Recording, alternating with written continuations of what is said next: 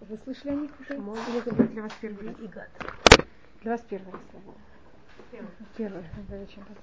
А, это. Значит, если мы рассматриваем по Рамбану, Раби Мушебен Ахман, когда он рассматривает о, кажд... о всех коленах, он рассматривает, почему, какие колена были на каком стране мира. Шимон, Леви и Гад, извините, Шимон, э, Рувен, Шимон и Гад, они были на юге. Он, и он рассматривает, какая символика юга. Юг это символика, это когда у нас страсти бьют. Как называется такая вещь? Страсти Ключом. вдруг ключом. Значит, если вы вас бы спросили, каким цветом взять и раскрасить э, южную сторону мира, мне кажется, что все бы взяли это и раскрасили красным цветом.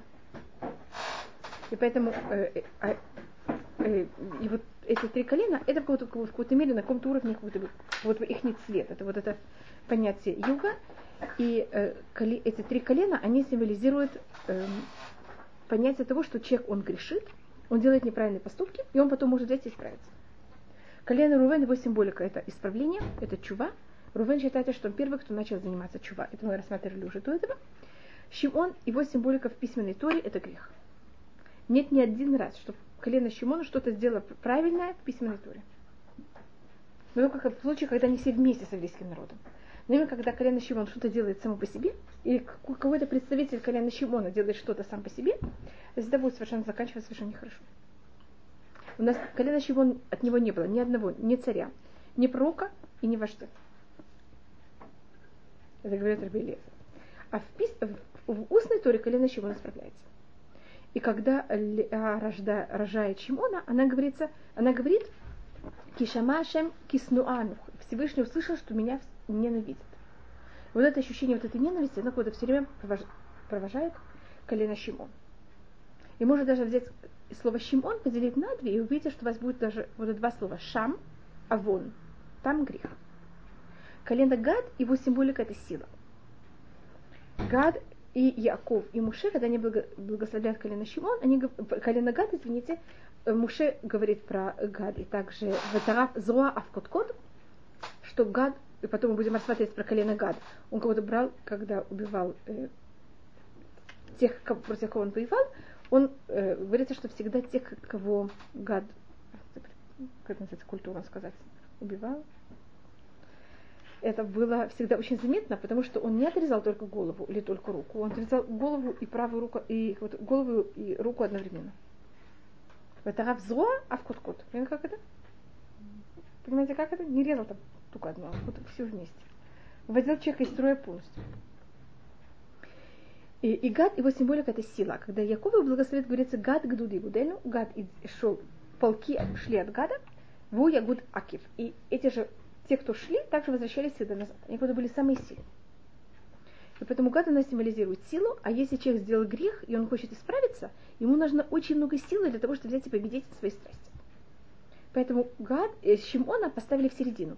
С одной стороны был Рувен, с другой стороны был гад, и Шимон как-то в середине, понимаете, как-то его так держали в, в, в, в железной хватке. Как это называется?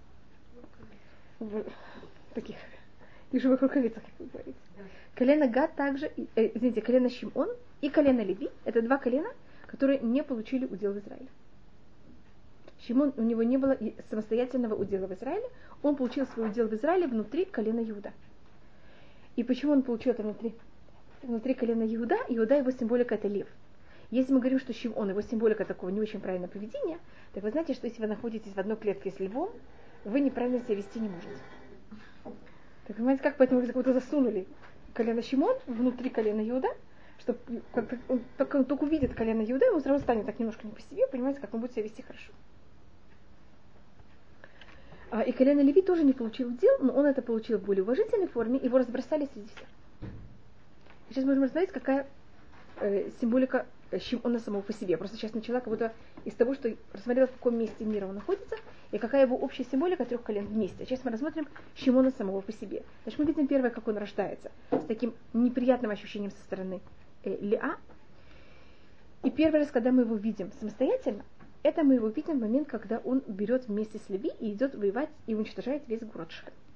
Значит, то, что качество, которое мы видим в Шимоне, и в Леви также, это то, что называется кина. Кина это как, как называется на русском? Сделать? Ревность? Ревность. Значит, если, и особенно, если кто-то взял и сделал что-то неправильное, надо его взять и наказать однозначно сто процентов вообще, уничтожить. Это качество, оно более похоже как на, на евреев, или это, на Якова или на Шимон, на Исава.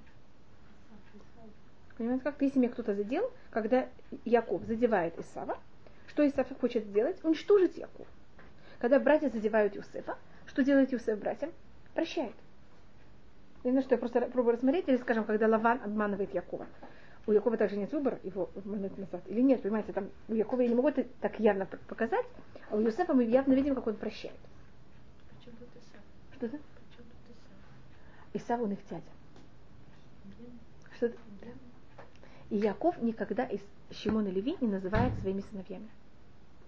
Он их называет братьями. А когда Яков говорит братья, вы знаете, как он имеет в виду? У него был только один брат. Когда он, Яков, приходит время благословить своих сыновей, так Рувен он называет Рувен Пхорията. Ты мой первенец. А когда он доходит до Шимон Велеви, он говорит, Шимон Велеви Ахим. Велеви вы братья.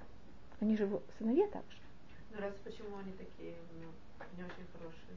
Что-то? Если они такие не очень хорошие, там, Леви, почему они тогда были... А, так это мы посмотрим, они потом, они не, значит, мы не можем изменить свою шкуру, так это называется, природу. Мы не можем это изменить, мы только это можем взять и в правильную сторону направить. Они не меняют свой характер, они только это направляют. И мы посмотрим, почему именно они служат в храме. Мы должны только про Леви посмотреть, или только про Шимон, Леви и, и Леви и Гад. Ну, так это хорошо. Так мы просто сейчас Шимон, а потом мы дойдем до Леви. Так, э, Шимон и Леви в начале э, истории. Значит, мы видим их в Шхеме, мы потом мы видим в продаже Юсефа. Они тут как будто вместе совершенно. И что делает Шимон и Леви, когда берут и забирают Дина, они говорят, это невозможно, это ужасно, надо что сделать? Отомстить, и что они делают? Берут меч и всех зарезают. Так это поведение как, ну, в каком-то мере напоминает Исава, это вот есть в этом какое-то понятие, то, что мы говорю, такое, сделать это называется на русском? Зелоты, так, есть такое слово? Зелоты. Канаим, так, так я видела в какой-то книге. Так написано. Ну, может быть, или вы сказали ревность. И у Леви есть то же самая вещь. Когда Юсеф, им кажется, ставит опасность семью, что делает тогда Шимон и Леви по преданию? Те, кто хотели взять и убить Юсефа, были именно Шимон и Леви. И мы просто это можем вычислить, потому что мы видим, что Рувен хочет его спасти. Иуда хочет его тоже спасти. А все остальные младшие явно не могли не высказать свое мнение за и против. Так кто, должно быть, были главные, кто выступали? Это были Шимон и Леви.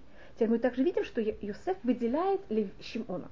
Потому что когда он берет кого-то и оставляет у себя в тюрьме, а других дает им разрешение поехать назад, он оставляет у себя Шимона. Значит, у него вот есть личный счет Шимона, или он считает, что Шимона надо кого-то больше исправить, чем всех других, или больше напугать, чем всех других. Быть, он кого-то вел себя хуже, поэтому он считает, что Шимона надо больше исправить, чем другим. И это то, что у нас происходит в книге Брашит. И Яков, когда он их, это единственных двух братьев, которых он не только не, значит, Рувена, он не благословит и не говорит ему ни плюс, ни минус. А то, что происходит с Шимоном, он ему говорит какой-то минус. Он их говорит, что они братья, что они взяли и ведут себя как-то очень неправильно. Э, Клей хамас махотаим, э, их инструмент сворован. По Рашиш, значит, их инструмент сворован, они берут и забирают инструмент Исав. Исаву были даны руки, а Якову был дан голос. И Исав, Ицхак ему дал меч. И они кого-то пользуются мечом, который не Якова, а Исава. И он даже просит Я, Я, Яков, «Бесудам аль того навши, бекалям аль к воды». Всевышний, когда они так себя ведут, это кого-то не от меня, ну вообще, не мои гены, как вы сказали. Так, пожалуйста, Всевышний, чтобы мое имя, когда они так себя ведут, не было там на этом сказано. Как «Бесудам аль того навши». Кого-то в их секретах, что моя душа там не была. Он кого-то немножко, извините, что я говорю такое, но чем-то от них чуть ли не отказывается даже. Почему, когда он э, а Ицхак, когда должен был благословить э, Якова, и пришел Яков и говорил, что он Исав. Да. А Ицхак ему сказал, а, а, Голос, голос Якова. голос, голос Якова и руки, Руки. руки Исава. И это то, что он хотел, потому что он тогда Да. благословил. Да. Он хотел, чтобы руки были как у. Исава. Так есть руки, а есть меч. Понимаете, как это? Они пользуются не только руками, они уже пользуются даже мечом. И это то, что Яков говорит, это уже как будто слишком. Понимаете, есть как будто грань, а это уже переходит грань. Он не говорит, что все, что они делают, чтобы он там не участвовал, но говорит, без судам, когда они секретничают, так они объединяются, делают вот эти свои особые вещи, там, чтобы не упоминалось мое имя. И по Мидраш это имеется в виду про Короха, что когда вы помните, Корох тоже восстает, значит, каждый раз, когда им будут казаться что-то нечестно, они будут восставать. Это, вот, это, их, их, не, это их не черта характера. Это будет и в плюсе, и в минус. И в земле Бен Сару. И там не, не говорит, земли был потомок того-то, того-то, того-то, не говорит, что он потомок Якова. И то же самое говорится Корах. Бен цар, Бен так-то, не говорится, что Бен Яков. Понимаете, как? Потому что Яков сказал, это не мое. А когда мы переходим в книгу Шмот, происходит у нас какой-то переворот. Что-то у нас изменяется абсолютно. И то, что происходит в книге Шмот, Леви, остаю, Леви и Шимон остаются оба с такими же характерами. Только Леви берет этот характер в правильную сторону. И вот первым, с кем мы можем просмотреть, это даже сам колено Леви, когда египтяне взяли всех поработили, они же не заставили нас работать.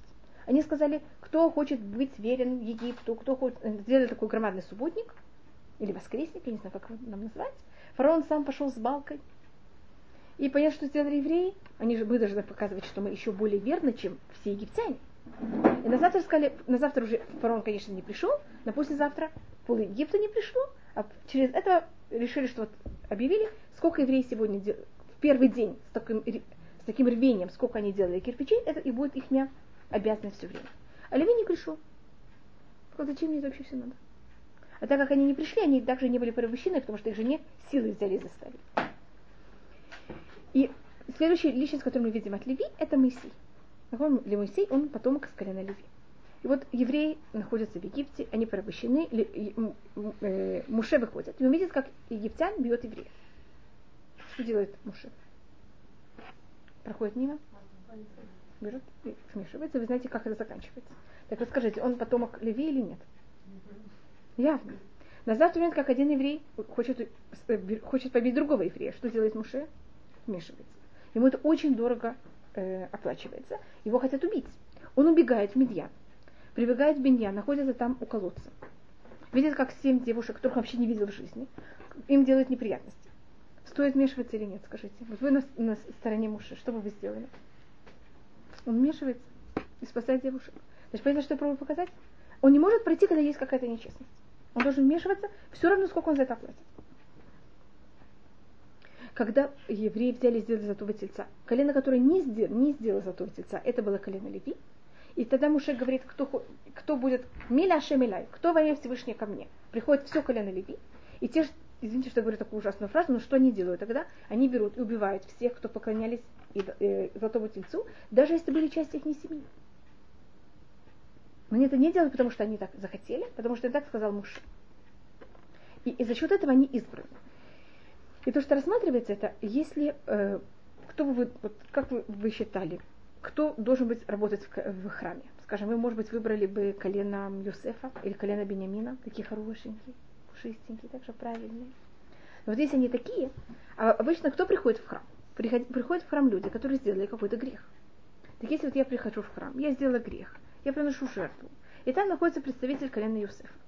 Я ему объясню, вот видите, я сделала грех, вот извините, вот принесла жертву. Он скажет, грех, что такое? Как это может быть? Грех надо сдерживаться. Так Юсеф может мне помочь исправиться, если я сделала грех? Он не может, он не понимает, что такое. Он знает, что если есть грех, надо убегать, надо исправляться.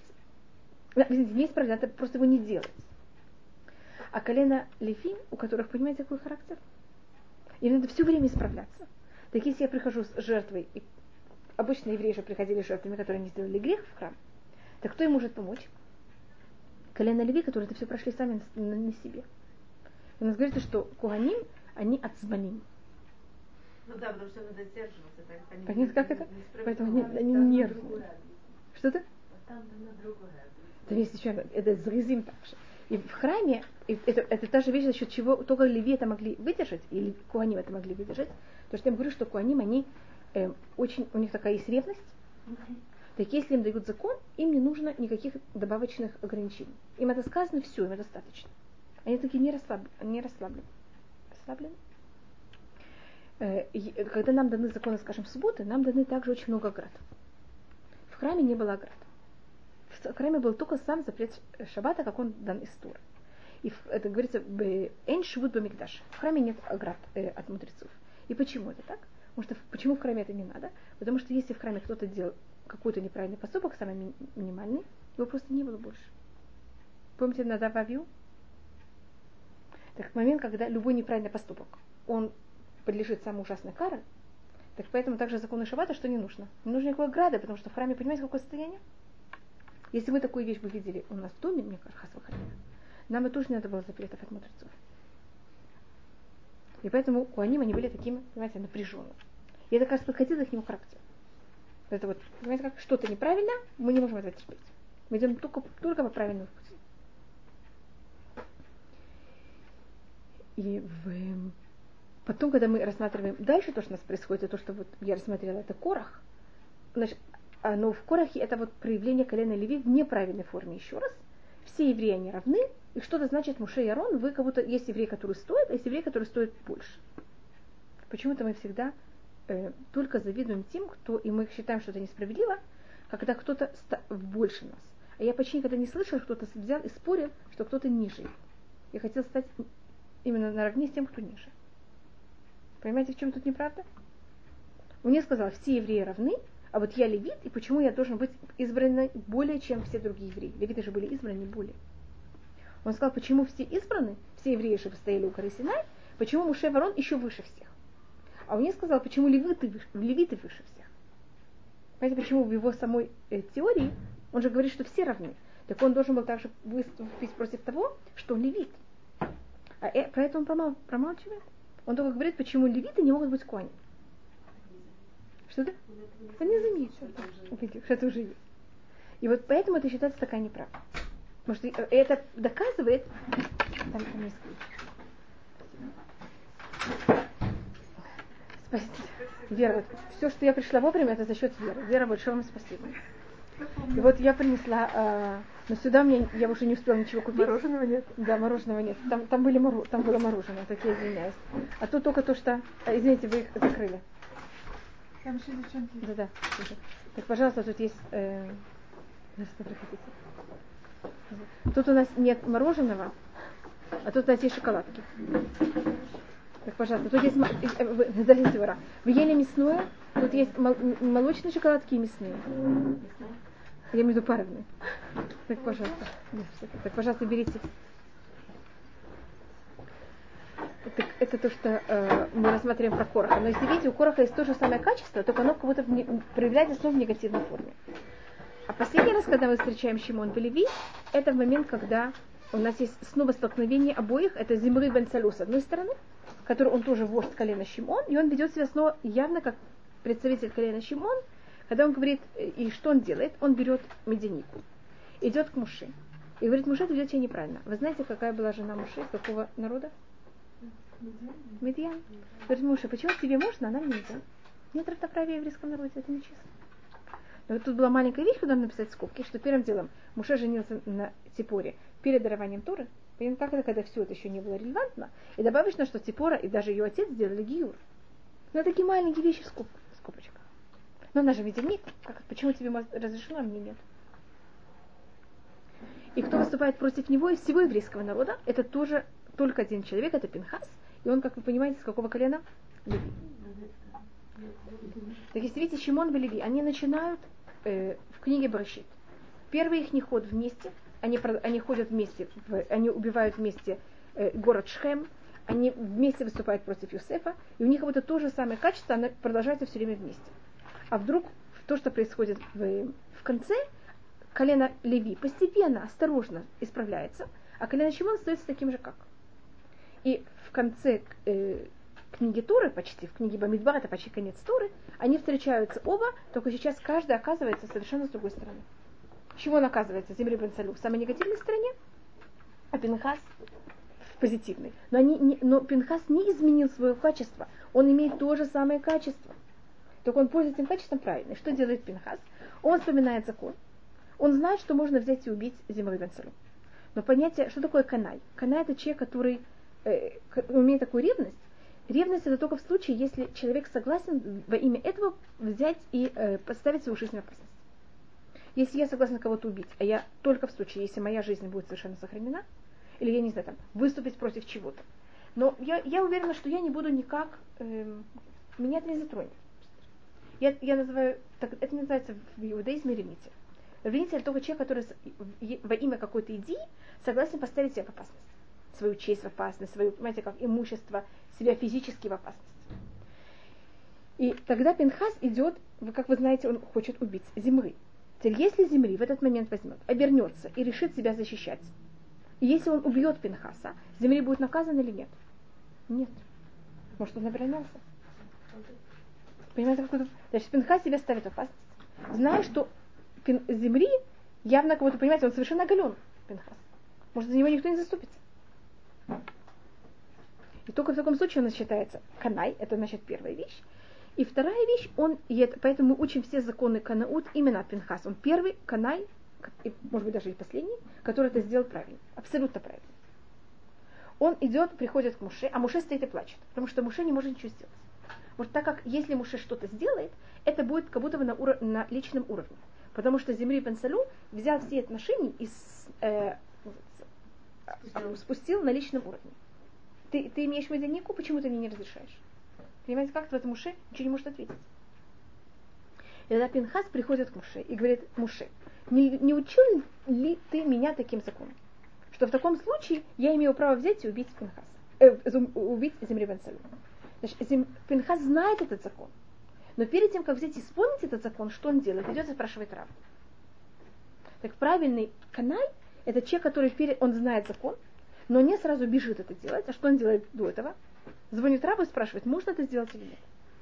И только потом это идет и делает. Теперь, обычно у нас, если кровь вдруг стукнула, и мы такие канаим, у нас есть время позвонить рабу? Нет. А если мы уже звоним рабу, что происходит с кровью? Останавливается. И еще одна вещь, которая всегда рассматривается, что Канай не может быть вождем еврейского народа. Канай может быть вторым но не первым. Понимаете, какая проблема? А, то есть Моше в любом случае не может. Да, может. И поэтому Всевышний его ставит в такой ситуации, чтобы он не смог. Э, кто-то, э, кто-то хочет сказать. А почему? Почему не может?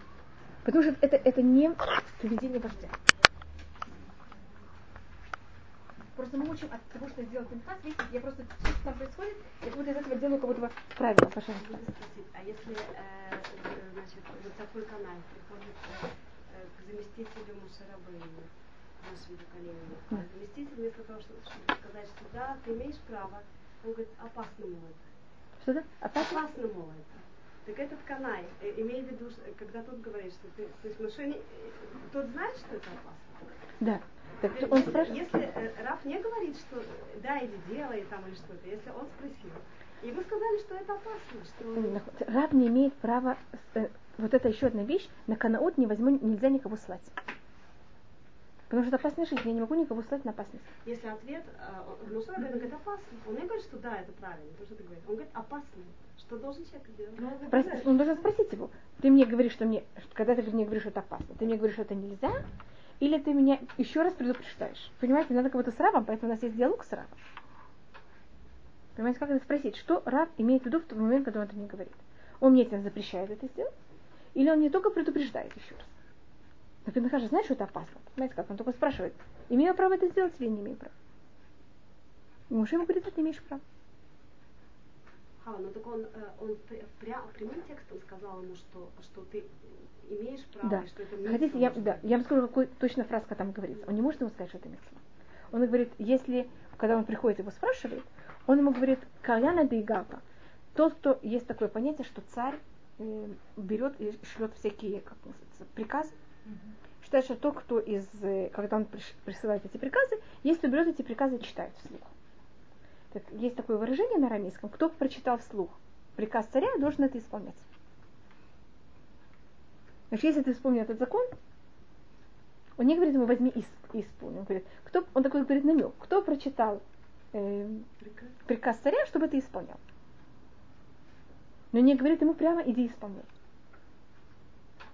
Это какое-то понятное из этого выражения иди исполняй. Но это не, видите, я говорю какую-то притчу такую какую-то. Это говорится такой, потому что Муше не- невозможно послать кого-то на это. Поэтому Муше ему не отвечает, да, ты должен идти, а говорит ему такую поговорку. Кто прочитал э, свиток, что послание, послание царя, что взял и исполнил то, что написано.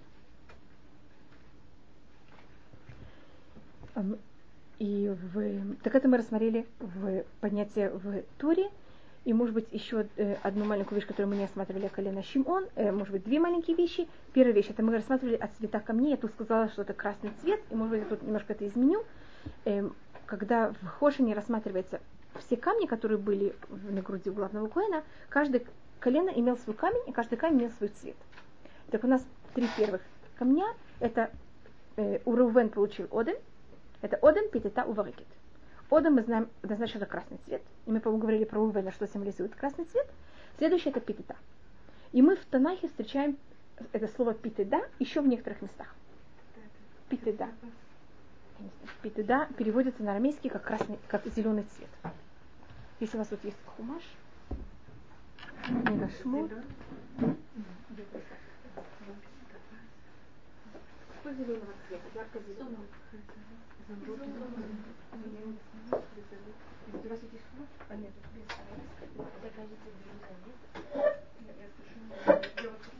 Потому что на арамейском то, что переводится, просто переводится зеленый. Какой сефер шмо? Совершено. Тут у вас есть? О, большое спасибо. Это Паша Когда говорится все драгоценные камни, э, Тецави. Там говорится о одежде главного коина, и говорится, что там должно быть. Так там говорится Одем Питетау Брекет.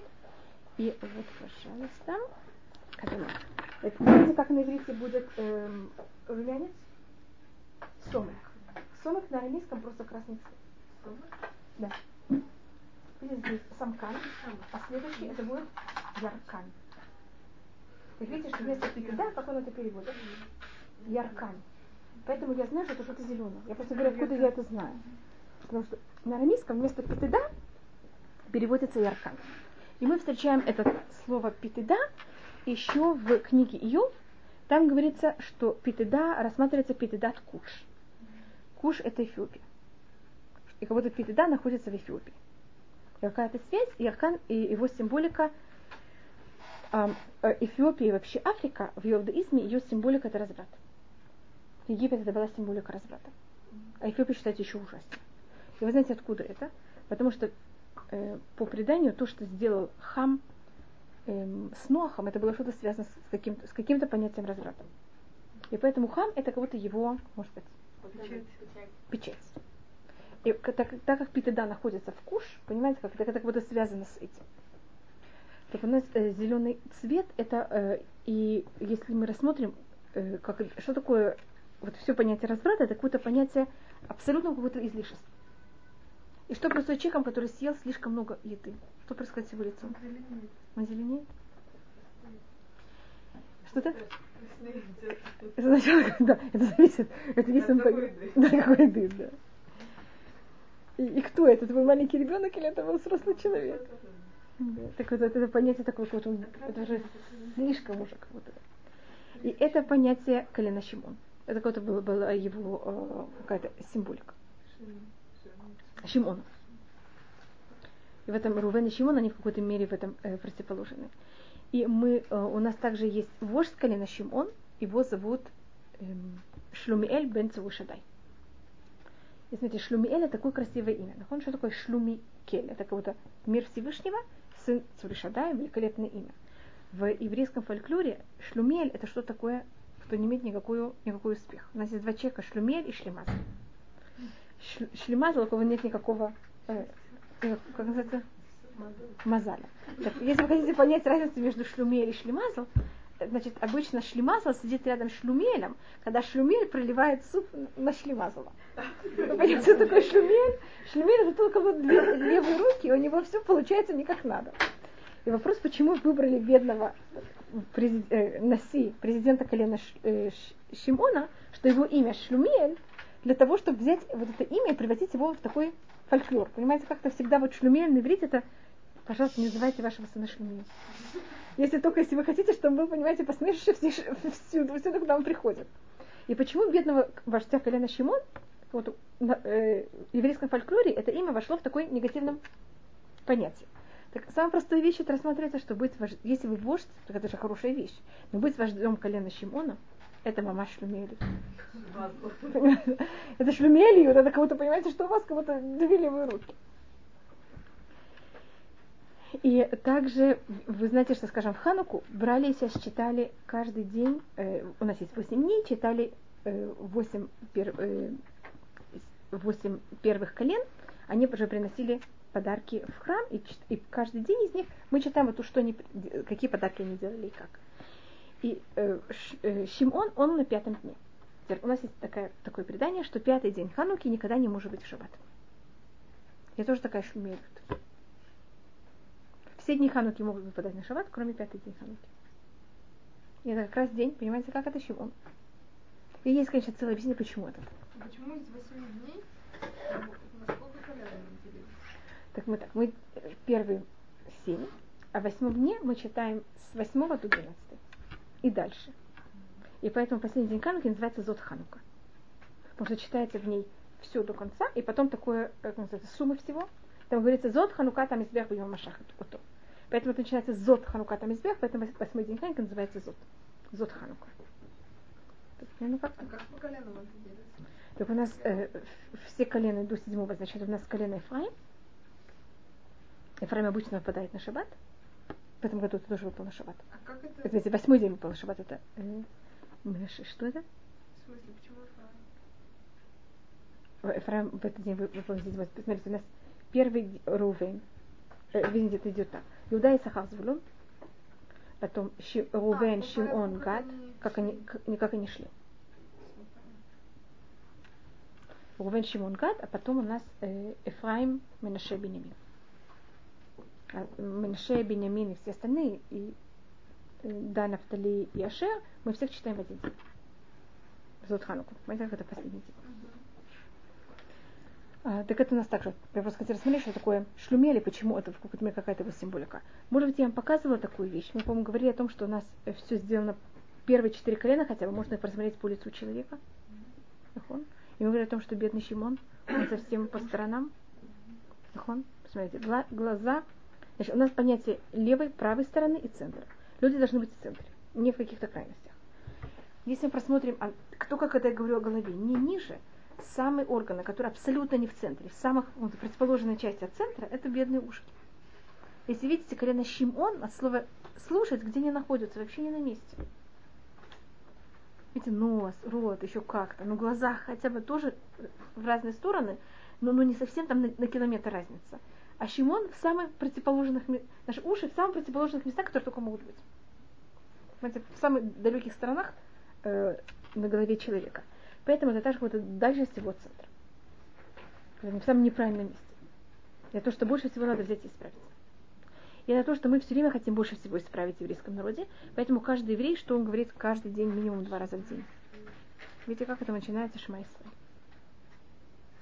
Если мы говорим о устном предании, какой орган важнее всего в, устном, в устной туре? Уши. Потому что устную туру, она передается не глазами, а воспринимается ушами. Нахон, Тураши Бальпе. Это рот и уши. Рот, когда я, кто говорит, а кто воспринимает, значит, это уши. Значит, мне говорят, а как я воспринимаю это только ушами. А когда письменная тура, я воспринимаю глазами. И мы, по-моему, говорили разницу между зрением и слухом. Зрение, когда я вижу все вместе. Всегда, когда в туре говорится, что кто-то что-то видел, или Всевышний что-то кому-то показал, и вообще говорится понятие видеть, это значит восприятие всего мира вместе. Когда говорится, что мы что-то слышим, это значит, что мы воспринимаем не все вместе, а мы воспринимаем только как по, эм, по частям. Вы не можете пробежаться по кассете, а вы можете пробежаться по листу э, бумаги.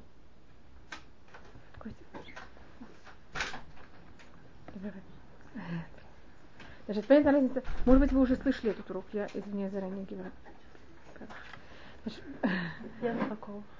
И тут есть у вас шоколадки, если вы хотите. Если только что-то осталось, я не знаю. Часть молочная, часть паровная. Так понятие слуха, это значит понятие чего-то, что мы, мы воспринимаем все только постепенно, а не видим всю картину вместе. И это символика устной туры. В устной туре вы не видите сразу всю картину. Писанная тура сразу начинает сотворение мира. Понимаете, как это? Рисует всю картину вместе. А устной турой, если вы занимаетесь, вы воспринимаете как закон одно за другим. Вы прочитали, я не знаю, там, сколько-то вещей, пока у вас какая-то картина начала вырисовываться. А если это устная тора, как учат мальчики, так это еще в тысячу раз хуже.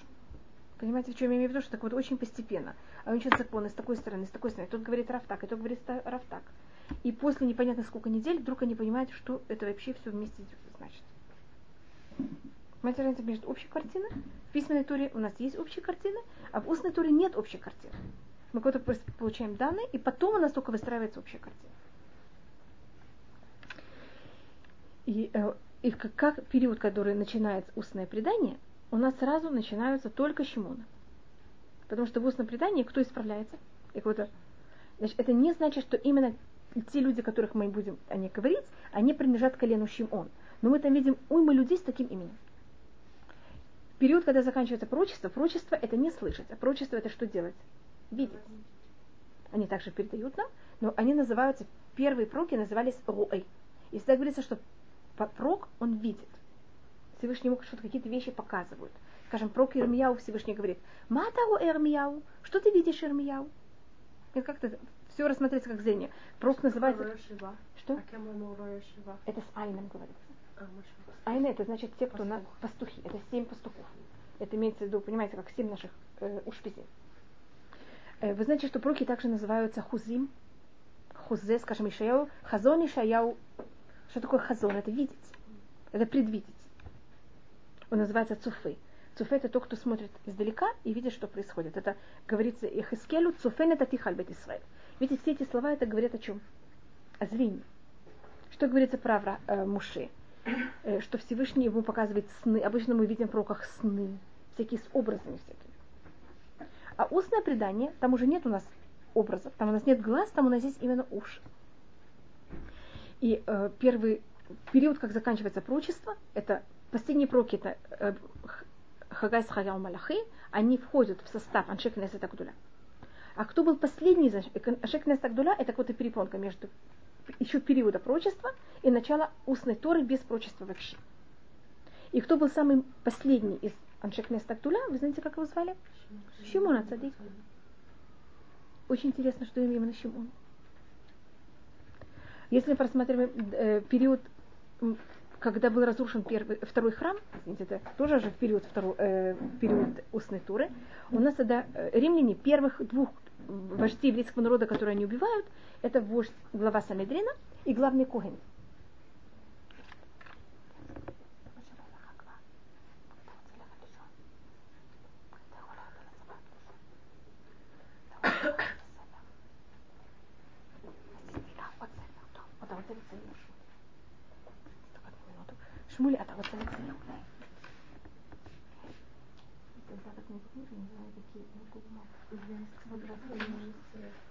Я извиняюсь. Я вас спрашивала до этого, хочет ли он бумажку, что он сказал только какую ставку мы взяли? Да? Спасибо. Конечно, он есть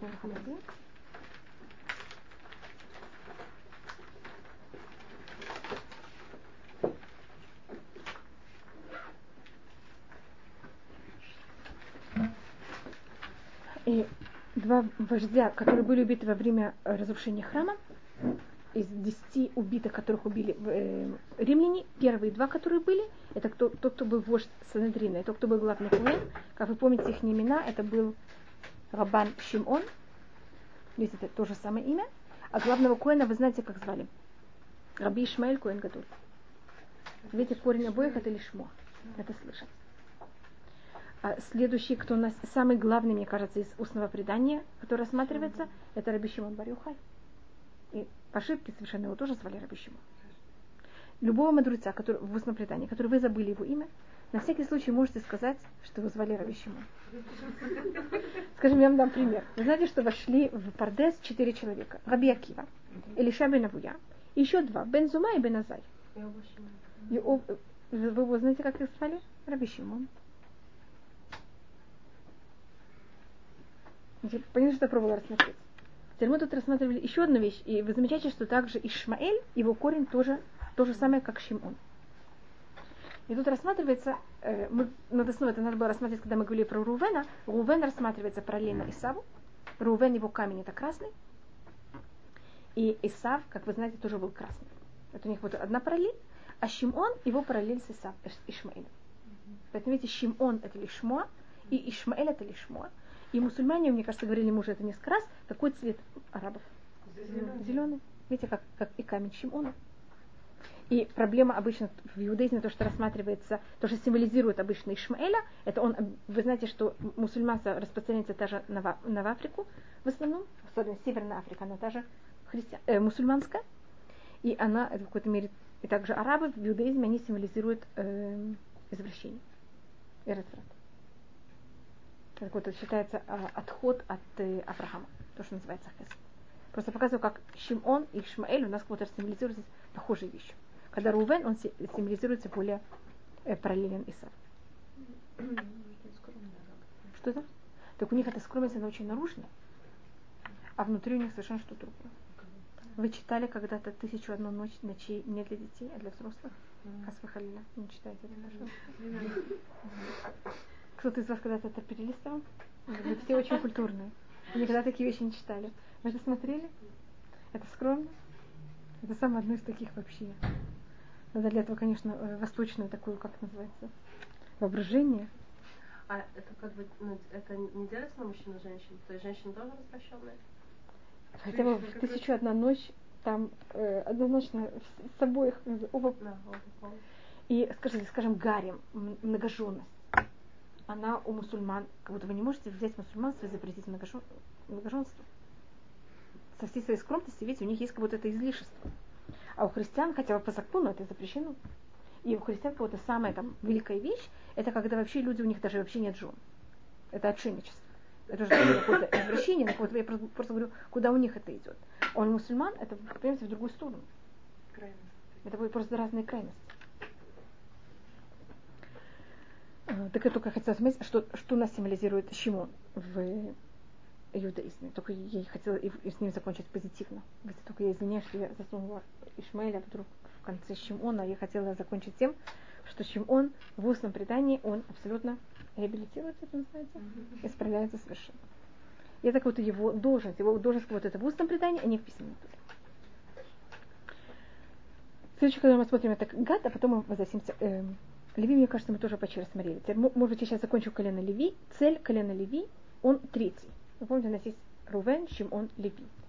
И цель колена Леви, и это то, что рассматривает Магараль, вообще символика тройки. Тройка в иудаизме это то, что берет и объединяет. Любые вещи, которых два, они всегда противоположность. Когда приходит третий, он это все объединяет. Как говорится в 13 основ э, принципов логики иудаизма, его хашлиши вяхебны. Придет третий и сделает между ними, э, решит, что кто же прав. Значит, когда у нас есть э, один считает так, другой считает так, мы потом берем и делаем, э, как это называется, компромисс. Что такое компромисс? Это не то и не то. Это как будто это третья вещь, и она приводит к тому, что есть мир. Поэтому тройка у нас всегда символика мира и объединения. Вот не, когда мы не ходим, находимся в крайности, а мы находимся только в середине. И заметьте, что Леви, он третий по рождению. Перевод его слова, что такое лелявод? Это кого-то быть с кем-то все время вместе. Сопровождать. И сколько букв в колене Леви? Три буквы. Если кажется это случайность, это, это не, не я, это Мидраш рассматривает. Мидраш находит все возможные трюки в колене Леви. Вы знаете, сколько сыновей было у Леви? Нахон, Гершон, Кат и Махари. У Ката сколько было букв его имени? Три. И у Ката рождается Амрам. У Амрама сколько было детей? Трое. Имя третьего сына. Сколько в нем букв? Моше. Три буквы. И он нам дал Туру на горе Синай. В каком месяце? В третьем месяце. Когда, и не говорится, что он дал в шестом дне, а говорится, что он дал на третий день. Понимаете, там и он дал Тору, э, которая делится на Тура Навим народу, который делится на Куаним Левим Исраилим. И вам достаточно троек? Понимаете, как там пересчитывается уйма троек. Так почему это все подчеркиваю, что Леви, его символика вот эта тройка, вот это понятие объединения. И Леви должен был, что он делать еврейскому народу, он их должен был объединять, в, я это называю горизонтальное и вертикальное объединение. Вертикально это значит между нами Всевышним. Для этой цели он... Что да? Они обучали Тур. Они находились в храме. А храм это же то место, в котором с кем мы объединяемся? Всевышним. И они, а вертикально это объединение, когда они берут и объединяют еврейский народ между собой. скажем, когда мы были в пустыне, у нас для этого было два э, разных человека. Моисей, его главная цель была объединить еврейский народ с Всевышним. А Аарон чем занимался? Вы помните, что он занимался миром между всеми? Поэтому Аарон кого-то главный вождь колена Леви. Но же тем он занимается, чтобы если он слышал, что кто-то поссорился с кем-то, что он делает сразу, к нему приходит. Да, и Муше. Вот, понимаете, вот, вот все это понятие, это объединение. И когда мы приходим в пустыню, из пустыни приходим в Израиль, левиты не получают землю. Значит, они то же самое, как Шимон. Э, вы знаете, что такое, э, когда есть у нас зажигательная смесь, или у нас есть радиоактивное, что-то радиоактивное, так Шимон и Леви, они радиоактивны. Рядом.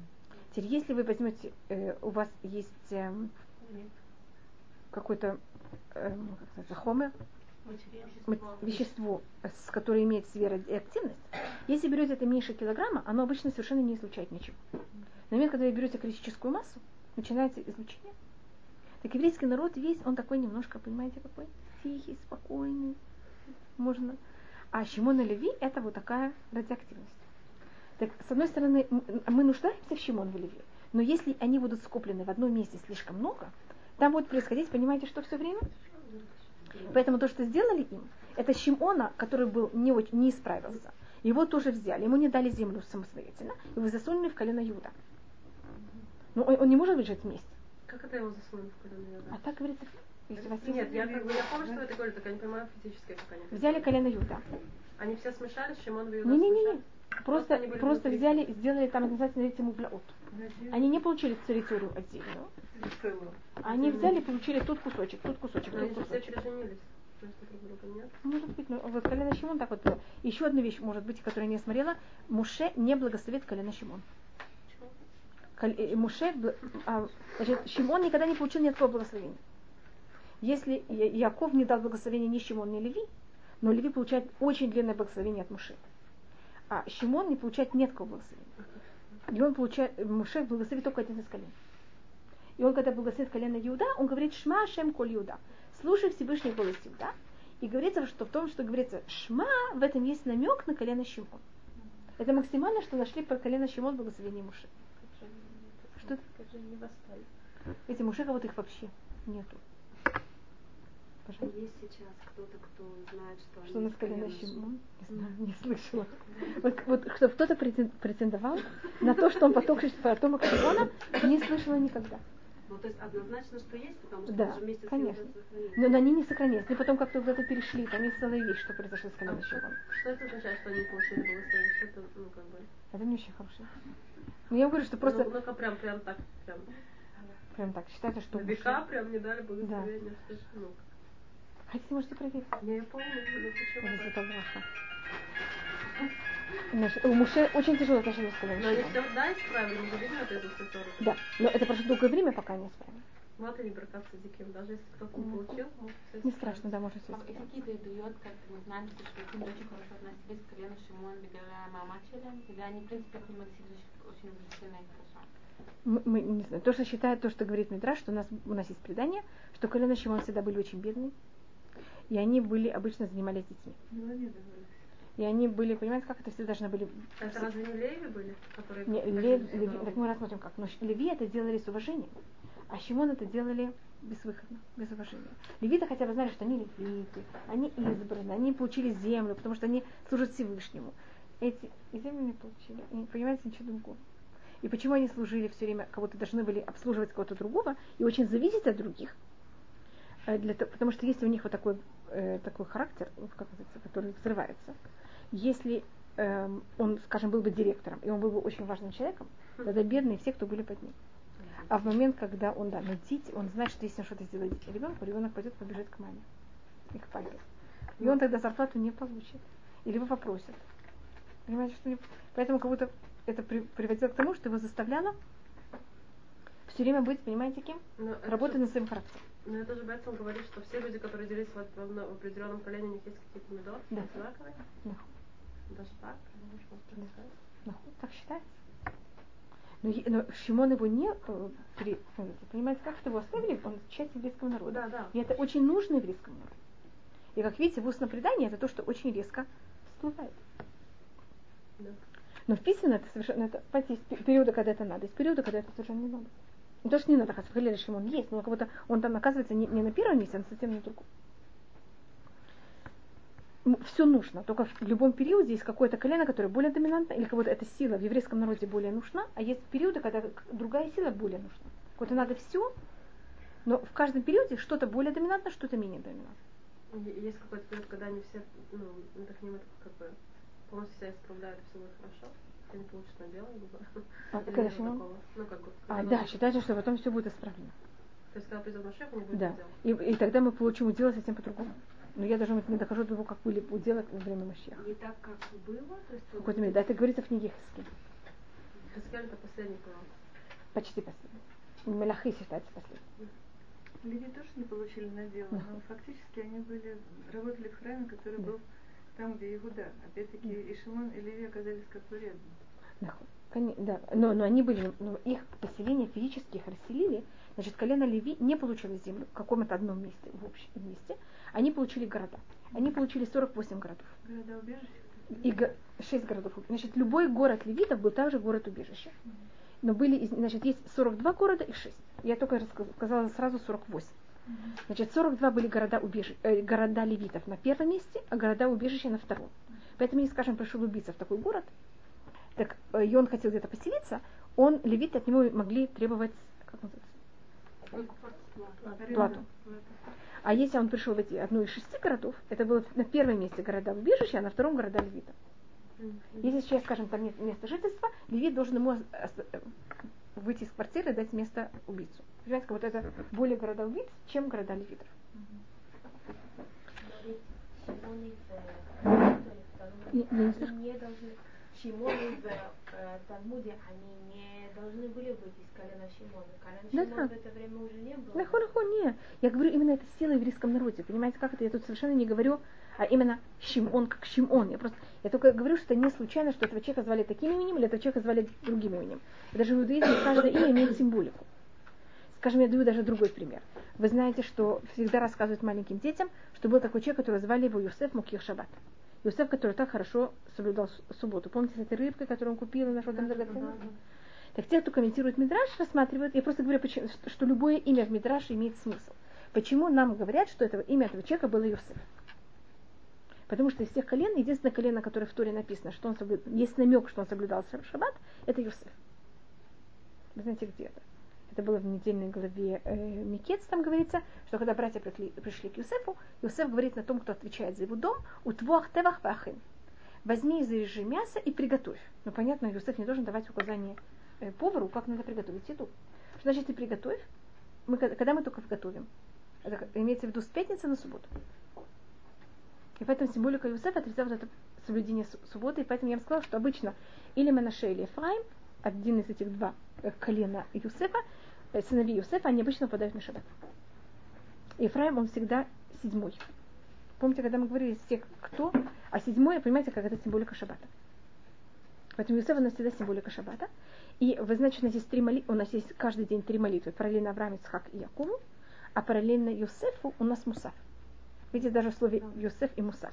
А самый популярный Мусав, он когда мы... Это в шаббат.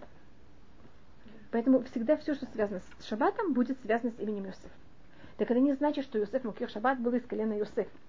Но это значит, что он имел какой-то характер, понимаете, что-то похожее с Юсеф. Поэтому если этого человека зовут Шимон, понимаете, как это? Значит, это что-то имеет какую-то связь э, с силой, духовной силой, которая символизирует Шимон. Не что, и эта духовная сила находится внутри еврейского народа. И как вы сказали, мы же все на каком-то уровне переженились. Может быть, его прапрабабушка была из колена Шимон. Не обязательно даже, понимаете, по отцовской линии. И он тогда вот эту силу колду берет и проявляет.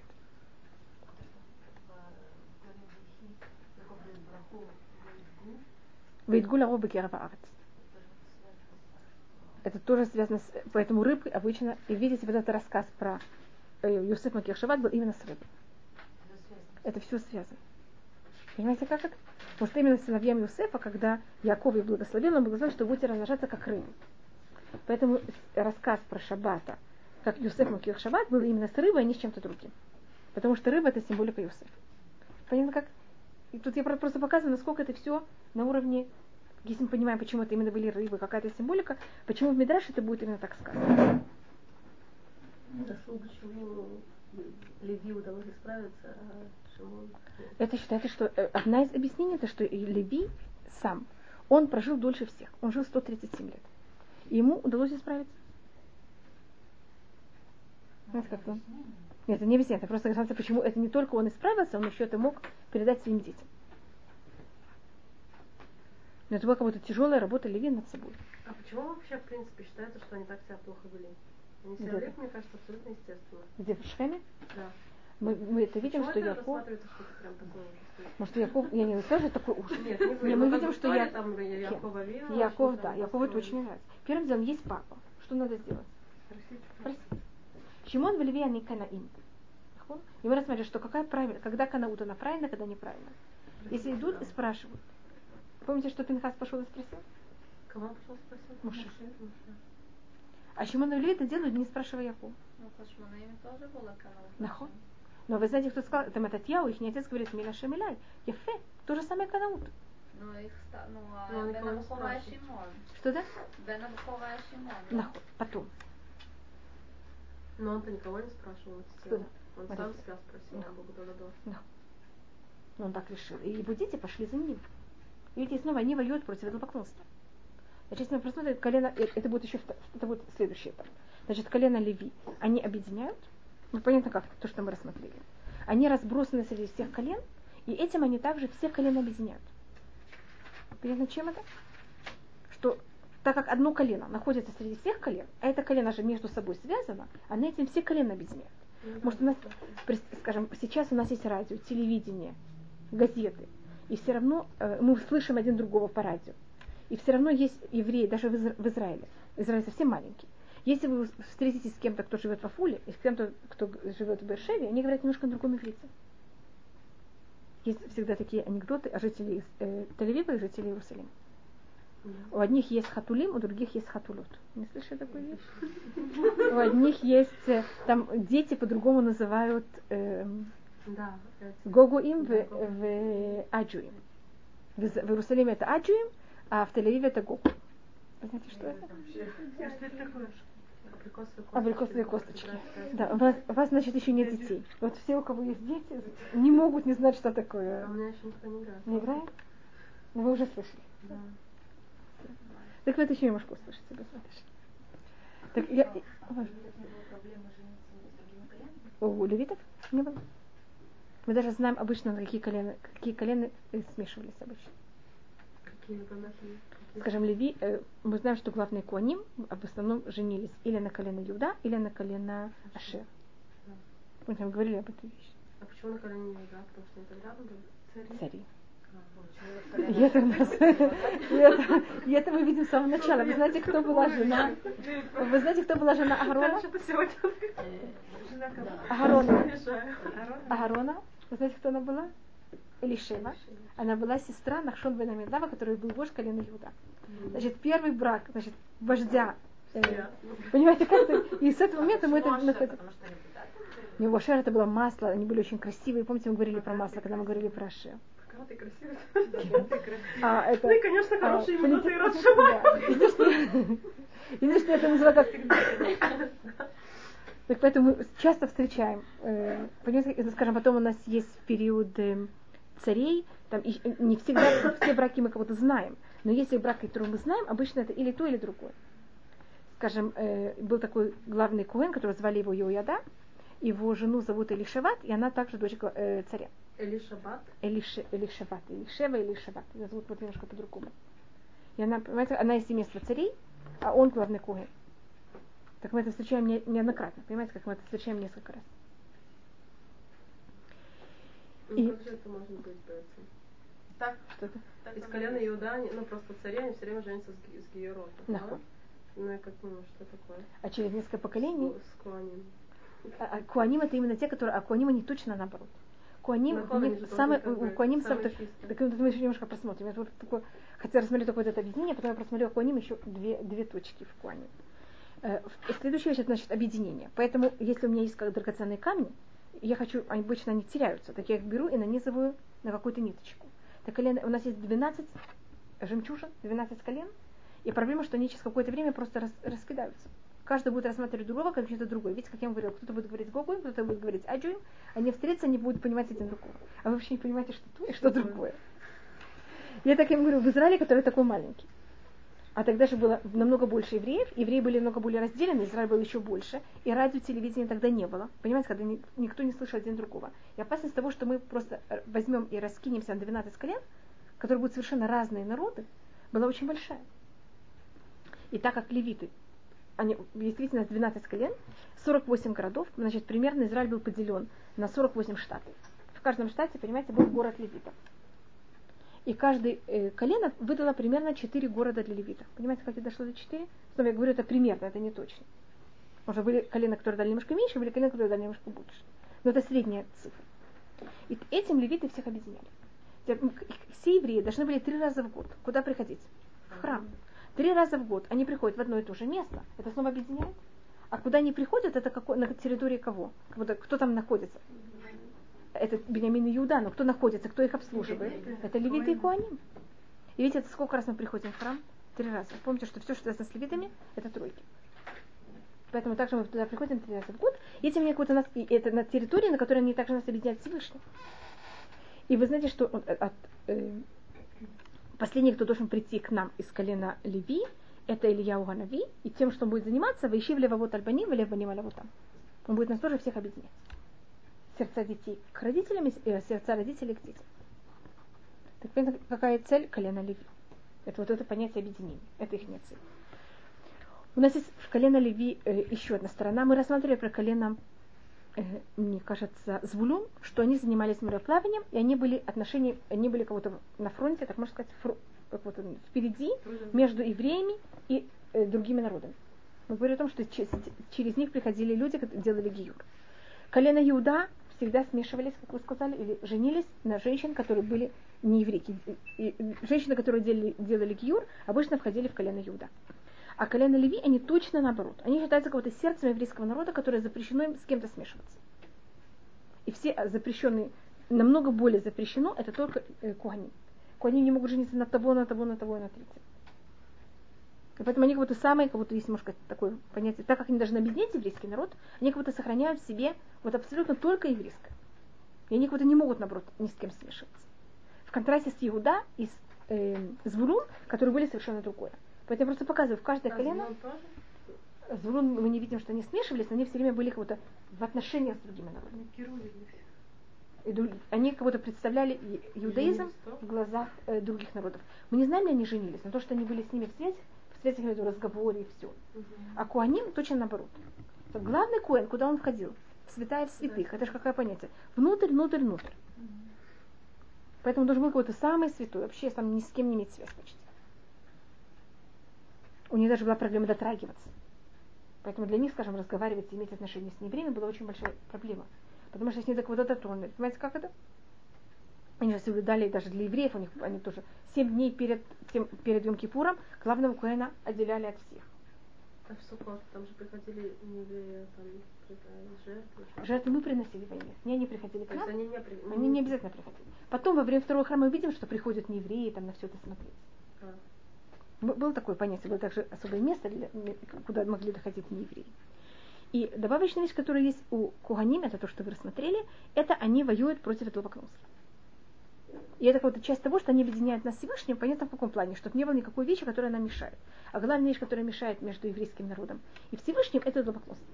И это мы видим в Хета Эгель, это мы видим в каком месте еще. То, что вы сказали в Хашмунаим. Вот это мы это- также в, между Земри бен Салю и Пинхас, там и кровосмешение, и идолопоклонство одновременно. Так там Земри бен Салю занимается кровосмешением, а Пинхас его убивает. Вопрос из-за чего? Из-за кровосмешения или из-за идолопоклонства? Понимаете, как это? Потому что Пинхас более реагирует, и то, что рассматривается, что колено Леви больше всего реагирует на идолопоклонство. И Ильяу Анави, который по преданию тоже из колена Леви, он э, берет и убивает жрецов, э, из Зевель- э, жрецов, извините, Ахава, которые э, занимались идолопоклонством. Там Бааль. Помните, что сделал Ильяу Баракармель? Это что, чтобы выступление против чего? Какого-то понятия идолопоклонства. И э, если мы рассматриваем драгоценную камень, мы же с первых трех колен рассматривали их, их драгоценные камни. Так Рувен мы рассмотрели, что это красный, и мы рассмотрели, какой символика красного. э, Шимон у него зеленый, а камень Рув, э, Леви называется Барекет. Не знаю какого цвета, не знаю что это. Барекет это, пере- это похоже что- что-то очень блестящее. Потому что барак это молния. Что-то вроде молнии. Но я что-то за камень и как ничего не знаю. А то, что рассматривает Альшех Кадуш, который он комментирует э, объяснение об этом камне, он рассматривает, что гематрия этого камня – это э, наказание за это поклонство. Накималю в Деву Дазара. И, э, может быть, я вам это рассказывала, должно быть, уже один раз. Это Тодот Яков Юсеф, это был ученик и друг Большемтова. Считается самый из всех, э, всего поколения, которые были вокруг Большемтова, самый высокий. Он написал такую книгу Тудот Яков Юсеф. Если вы придете в хасидскую семью и скажете, что вы что-то знаете из книги Тульдот, они говорят, не говорят Тульдот Яков Юсеф. Они это называют Тульдот. Вы будете очень уважительным человеком. Самый уважаемый, любой уважаемый хасид, он эту книгу читает. Она считается вот одна из первых книг хасидизма. И вот это написал, он называется «Ученик-друг», потому что по возрасту и знанию он был на том же уровне, как Большемтов, но так как он принял на себя учение Большемтова, поэтому называется его ученик. Был такой, был такой статус ученик-друг Большемтова, и он считался писец Большемтова. Считается самый его, из всех учеников самый высокий. И он написал книгу по недельным главам, и он рассматривает э, в книге Пашатки Тиса, он нам рассказывает, что, что такое барекет. Это гематрия. Хотите сделать гематрию барекет? Бет, рейш, куф, барекет, тав. 702. И он рассматривает, что тут не говорится, какая тысяча. Он рассматривает, что имеется в виду год, имеется в виду год, в котором будет окончательное наказание за золотого тельца, который будет связан с каким-то понятием, отходом от иудаизма и какое-то понятие идолопоклонства. Если я реш... значит, э, то это он говорит так, я как будто не знаю какой это год, он добавляет к этому пять тысяч. Вы знаете, что в иудаизме обычно мы тысячи не, не берем в счет, мы только говорим по... Потому что тысяч всего-навсего есть сколько? Пять, шесть, шесть, шесть, шесть- что будет после шестой тысячи, это вообще. Что это? Да? Это 1942 год. А почему он именно пять? Просто потому что... А потому что, у нас, если мы говорим до второй тысячи, А, ну да. это, это только было дарование вас остается только какой вариант? Третий, четвертый, пятый. Понимаете, это очень мало вариантов. А разрушение храма он когда был? 3338. А какого? Первого. А второго? Э, 3768. А, тоже не 700. Да, совершенно. А, то, собственно, он жил, жил в пятом тысячелетии уже, да? Да, Он жил в пятом тысячелетии. Такое было в 42 году. 1942. То там у них целый спор о том, что и как это, и почему это. Так то, что рассматривает, то, что комментирует э, Тодот Яков Йосеф на э, э, Альшаха Кадуш. Вы знаете, когда жил Альшаха Кадуш? Он живет параллельно Арья Кадуш. Что это 16 век. В 16 веке пишет о том, что в 1942 году будет конечное наказание за идолопоклонство, это будет конечное искупление золотого тельца. И поэтому это именно гематрия камня, эм, как его зовут, Леви. Потому что Леви начал с золотым тельцом, это будет конечное окончание. Ну, ведь после 42 года есть еще Что да? Какой год? 42 Ну, ведь после 42 есть еще Это Тавщин Бет. Вы знаете, что тысяч- Тавщин это 1940. Так Тавщин Бет это 1942. Может, еще немножко смотрю, я только рассмотрю, какой, какой- на каком мидраше, как это базируется. Знаете, что когда евреи сделали золотой телец, Всевышний сказал, что он хочет уничтожить еврейский народ. Муж тогда молится, это отменяется. И тогда говорит Мидраш, что какой-то у них был диалог, но тогда Муше, Всевышний говорит Муше, уйдем пугдю, покорите алем хататам. Но в день, когда я возьму и вспомню, я возьму и их накажу. Говорит, значит, и говорится, что нет никакого наказания без того, что было в этом какой-то осколок или какая-то связь с золотым тельцом. И Мидраш рассматривает, он говорит такой пример, такую притчу, что Всевышний сказал, э, когда еврей сделал золотого тельца, Всевышний сказал, вы знаете, что я вот этот, я возьму вот этот камень, кину им на голову. Если этот камень попадет нам на, на голову, это будто у него есть царь, у него есть любимый сын, любимый сын сделал какой-то ужасный поступок, сам сказал, «Е- этот камень кинь ему на голову. Потом этот сын это сделал. Кинуть этот камень на голову сыну. Как вы думаете? Хочется или нет? Нет. А обещал? Что делать? Тогда приходит, да, точно, приходит советник царя и говорит, знаешь что, дорогой царь, возьми этот камень, раздроби его на камне, на камешке и кидай в сына. И ты так, то, что ты обещал, ты исполнишь. и сын останется целым. И это рассматривает то, что сказал ему Муше, это вот то, что Всевышний говорит. И в Йом Пугдю, пока ты телем хататам. Говорит на это Раши, нет никакого наказания, чтобы не было в этом осколка золотого, э, золотого тельца. Понятно, как это добавочно. И то, что рассматривает э, тот Яков Юсеф, что в 42 году мы получаем последний самый большой, но один из. И что произошло в 42 году? Если вы читали, может быть, историю, у нас есть такое понятие в истории Лёля Фахад, есть понятие как видат вансы. Это когда немцы решили о конечном полном уничтожении еврейского народа. Да. И это было в 42 году. Теперь в Тудоте Яков Юсеф, он там спорит с Альшехом. Так теперь Яков Юсеф живет в 18 веке. Понимаете, сколько это лет до этого? И он спорит. Он говорит, Альшех, ты говоришь, что это будет 42 Нет, это не будет 42 это будет 41 А как он будет 41 если гематрия 42 Потому что он говорит, что недельная глава, в которой говорится э, о золотом тельце, она пошат Тиса. А Тиса это Тавшин Альф. А, ну, то, что мы читали, там кто-то другой вообще. Да. А Гаон Мивина говорит, нет, это не Тавшин Алиф, это будет Тавшин. Понимаете, какой у них спор? Может, если бы они не спорили, так это был всего один год. Не, ну вопрос, какой год он кого-то, понимаете, как это начало и символика всего этого. Но мы сейчас постфактум понимаем, о чем они спорят и что они говорят. И понимаем, как они кого-то все вместе были правы. Каждый только зависит, на какой стороне это рассматривается. И это не считаю, это не прочество, это именно если вы понимаете, что написано в Торе, вы понимаете, какая суть, о чем идет речь и как это. И после этого, замечательно, что наше отношение со всем миром, оно очень резко изменилось. Вот мы перешли совсем другой уровень после этого. Так это, э, поэтому драгоценный камень, который символизировал колено Ру, э, Леви, оно, его символика это все, что связано с борьбой против идолопоклонства. И Накима Лювде Авудазара, э, Накима это как будто бы месть за идолопоклонство. Понимаете, почему именно месть? Потому что его, они же мстители, они, как вы сказали, они, э, э, это, их не понятие, это ревнители. Это гематрия, все это, все это длинное предложение, это гематрия Барекет. Это вот символика этого камня. И последнее, что у нас осталось, это для бедного гада совсем немножко. Теперь гад находились в, с другой стороны Иордана. И они, значит, мы в Туре о них ничего не слышим. В письменной Торе нигде мы вообще их не видим. Яков им дает благословение, которое я уже сказала, гад дуды гудену ягуд акев, считается очень хороший посук сказать его, если кто-то боится что-то.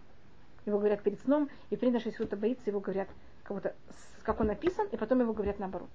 Гад гдуд ягудену ву ягуд акев. В книге, в книге Барышит Пашат Вайхы. Когда Яков благословит сыновей, это почти в конце, когда он благословит Гада. Вы знаете, что он ехал на юге, Муше ему тоже говорит благословение, и он говорит, Гад, я ему сказала, что он Ватарав зло, а в кот-кот. Но до этого они пришли к Муше, вместе с коленом Рувен, и они попросили, что им дали территорию на восточной стороне Иордана. И для Муше это очень больно, что они как будто хотят остаться и не войти в Израиль. И Муше там очень сильно выговаривает. И по преданию, почему Гад это попросил? Шам хелькат мехукек цафун. Это то, что говорится в благословении э, Муше, когда он благословит колено Гад. И это рассматривается как будто как плюс. Рувен, э, Муше говорит, да, я понимаю все-таки, почему вы хотели другой стороны Иордана, потому что там находится могила Рувен, э, Муше. И они хотели остаться на другой стороне Иордана, потому что они знали, что там будет Муше умрет, и они хотели быть, понимаете, как это?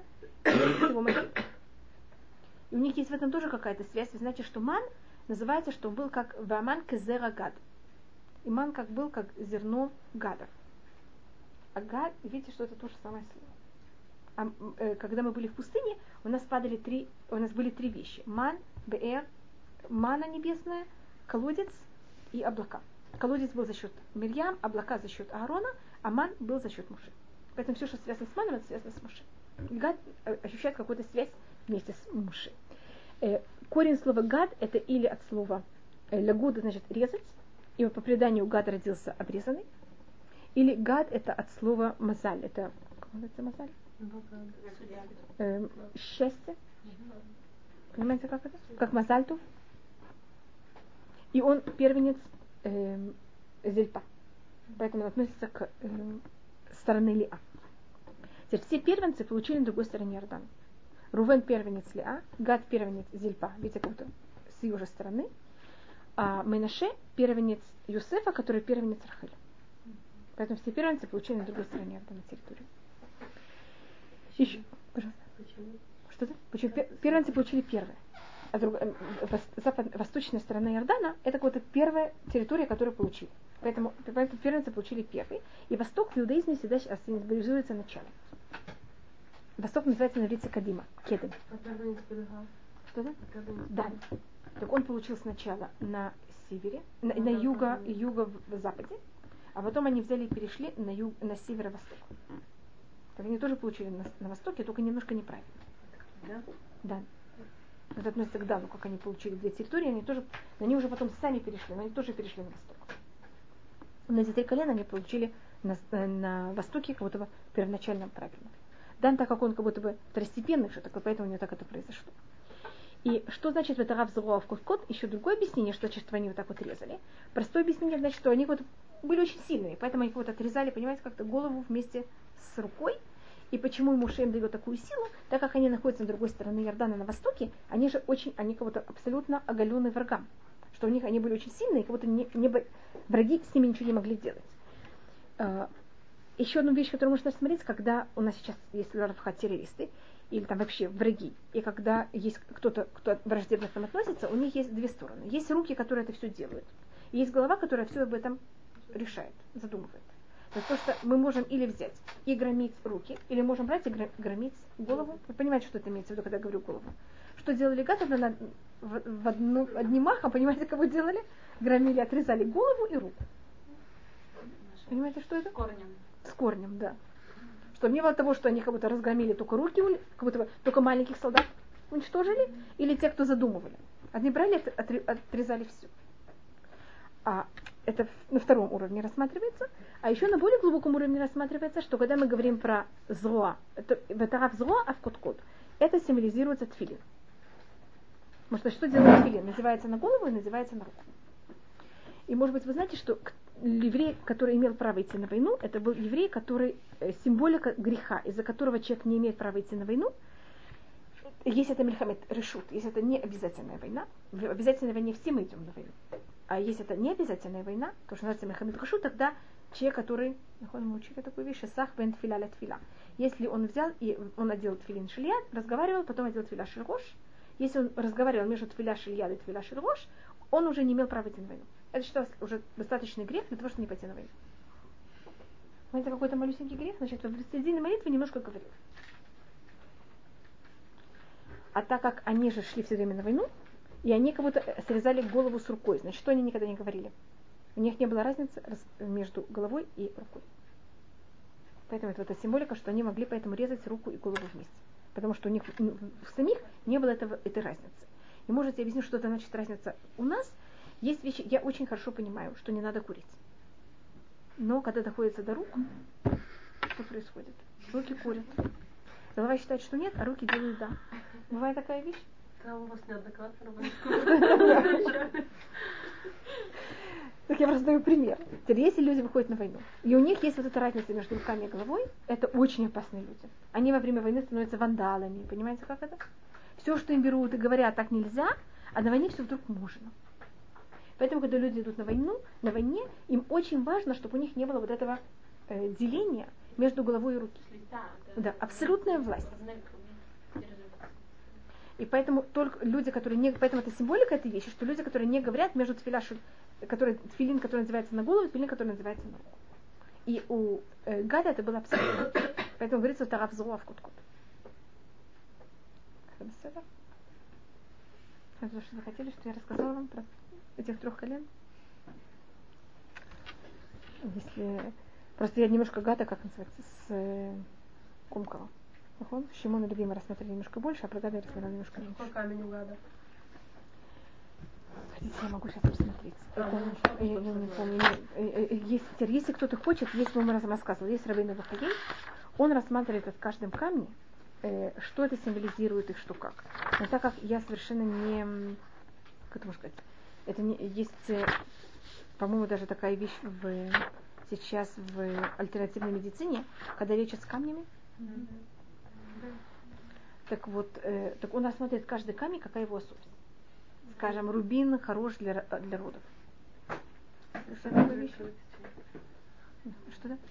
Можно вопрос только не связан с Не, не, пожалуйста. Это Связан с тем, что будут Йом Хамишей, этот, не, короче, ну, не еврейский Новый год, мне нужна Да. такая шана тикшорет, если, допустим, ты находишься в семье, Да. где если ходишь шпаха, как бы ты приходишь теперь как бы мать и хасуд шельха, если они будут говорить с Новым годом, ты типа нет, для меня это не Новый год, так у тебя будет смотреть, типа какая-то минутека там религиозная. Так я могу сказать, как Да.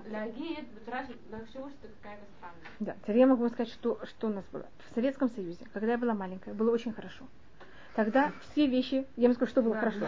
Совсем было, было очень все было плохо, но одна вещь была хорошая. Не еврей, еврей не может аннулировать это поклонство. А не еврей может аннулировать это поклонство.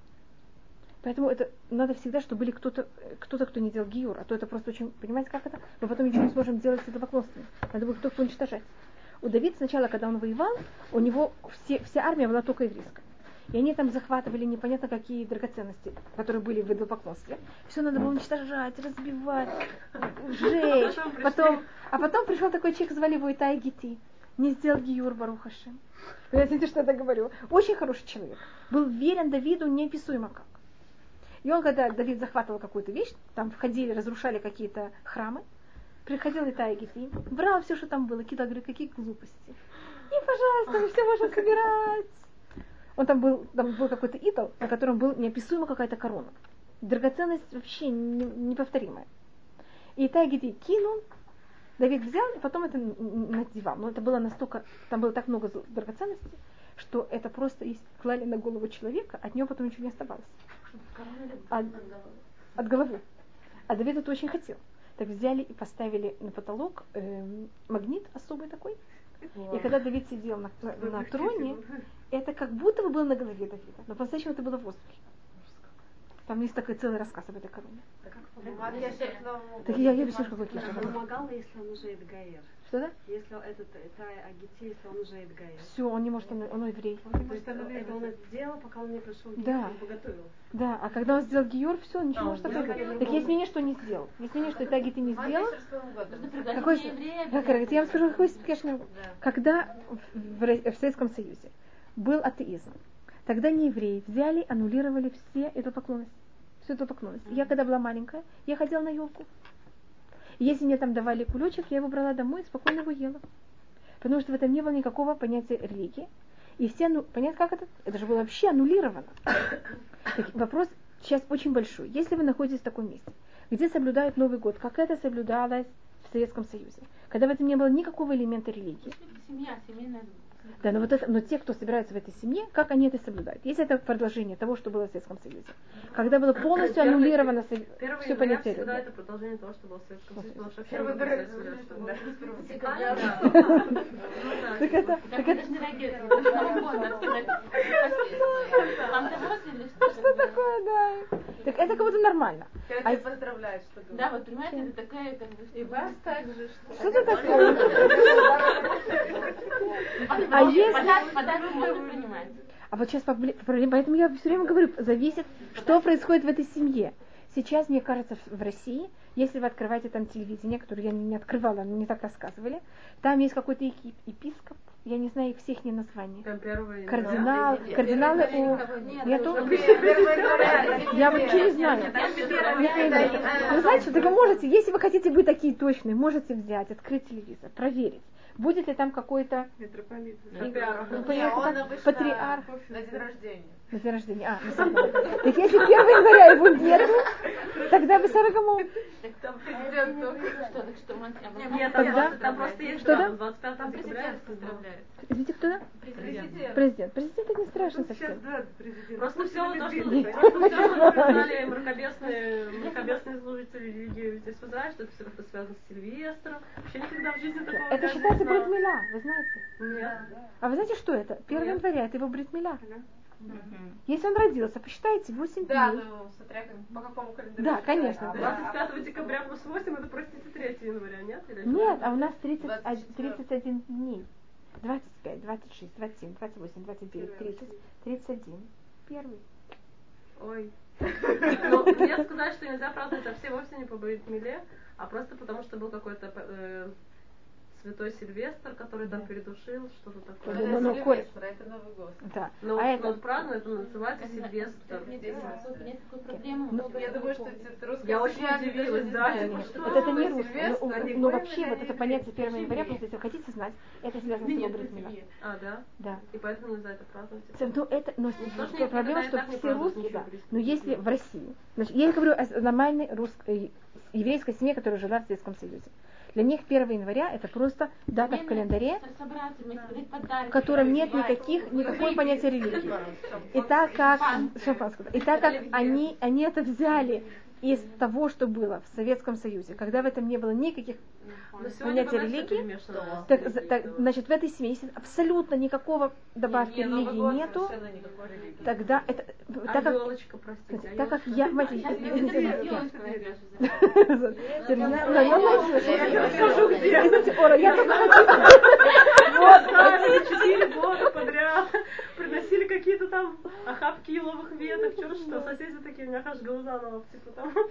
Можно сказать. Что-то? Сказать. Да, можно сказать, Нет, так. Я думаю, на такого 1, не 1 было. января, я думаю, так. Я- То, что, понимаете, что я, так как я совершенно не знаю, что происходит в России сейчас, в настоящий момент, что происходит, когда там люди, я знаю, любят включать там всякие вещи, смотреть, это один раз я услышала, что во время там, 1 января, когда все сидят за столом, люди включают телевизор и вот на него смотрят, когда там что-то поменяется на часах. Мне- считается пять минут. Да. И, и обязательно надо смотреть на телевизор, мне Там кажется. Так что-то- там человек... Я просто ничего, я думаю... Поэтому Да, за одну минуту выпить. я, я, А это вот это Что это? Вот это дерево, Так, поэтому я рассказала про Итая Гиты. Понимаете, почему я вам рассказывала так долго и нудно про шутит. Потому что он все битель. И в Советском Союзе э, это дерево не имело никакой вещи религии. Наоборот, если кто-то бы сказал религиозное слово рядом с этим, было бы непонятно что. И они были не евреи. И они могли поэтому это. Сделали очень большое, большое... Конечно, мне они сделали большое одолжение. Потому что когда я была маленькая, мне это помогало. Скажем, там от школы, понимаете, не приходить было бы очень неудобно. А так не то, что мы шли специально. Но если школа там делает, вдруг надо было, там, на Песах мы не можем прийти, там не можем прийти, понимаете, а тут можно было прийти совершенно спокойно. Быть как одна из всех, без никаких выразительных знаков. Это очень помогало. Что да? Да. Значит, момент, когда не евреи берут этому и дают какой-то статус Авудазара, это снова становится Авудазара. Ну, конечно, церковь это был музей. Да. То вот церковь, когда была музей, я туда могла приходить. А когда снова там поставили что-то сверху, я уже не могу туда входить. Но здесь Она насколько? Нет, нет, было много места, которые сняли. Да. Ради квода Мишпаха можно прийти, посидеть и поучаствовать. Это не понятно. Если это Авудазара, Нет, тогда нет, вообще запрещено в любом нет, случае. А если это вот такое вот продолжение, и ничего такого не восстановили по дороге, Нет. тогда можно. А я только, понимаете, почему я ничего не отвечаю, не говорю вам можно, Нет, нет, нет. потому что я не знаю, что происходит в этот момент э, в советских, в русских семьях, понимаете, потому что вдруг может, я когда-то в свое время считала, что вообще все оторвано от религии, но потом сказали, что в России сейчас каждая вещь приходит какой-то епископ, он называется, или кто-то, я знаю, что кардинал это в- у католиков. Патриарх? Митрополит. Я не знаю, как они ну, называются. Да, приходит там что-то говорит. Тогда это все, понимаете, становится нехорошим. А, а так как я не знаю, что происходит сейчас. Потому что 1 января это про католическому стилю. А, А. то, что по, Как это по 1 русскому- января по католическому Да, стилю? это Старый католический Новый год 14 Да, 15 нахуй. 14 да. Нет, ну потом- 25 декабря это что? Это Католический. Это католическое, это все А католическое. А А первое? первое это его бритва. Да. Да, Но это все на католическом. Нет. Они не понимают это, но это, 25, но а корень всего это его бритмила. Да, ну какая связь у них с 1 января? Нет никакой связи, никакой. Да, да,